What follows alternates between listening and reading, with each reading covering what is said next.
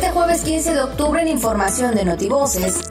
En el Día del Trabajador de la Salud, hoy 15 de octubre, el gobernador Carlos Miguel Aiza González externó su reconocimiento al personal médico por la labor en el combate a la pandemia del COVID-19.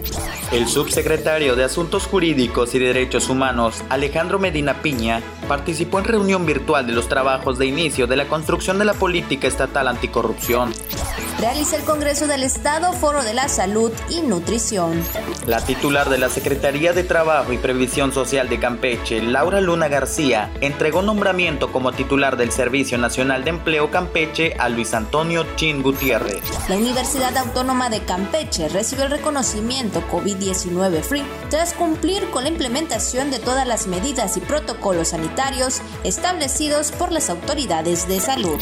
Hoy, 15 de octubre, Día Internacional de las Mujeres Rurales y Día del Trabajador de la Salud. Notivoces.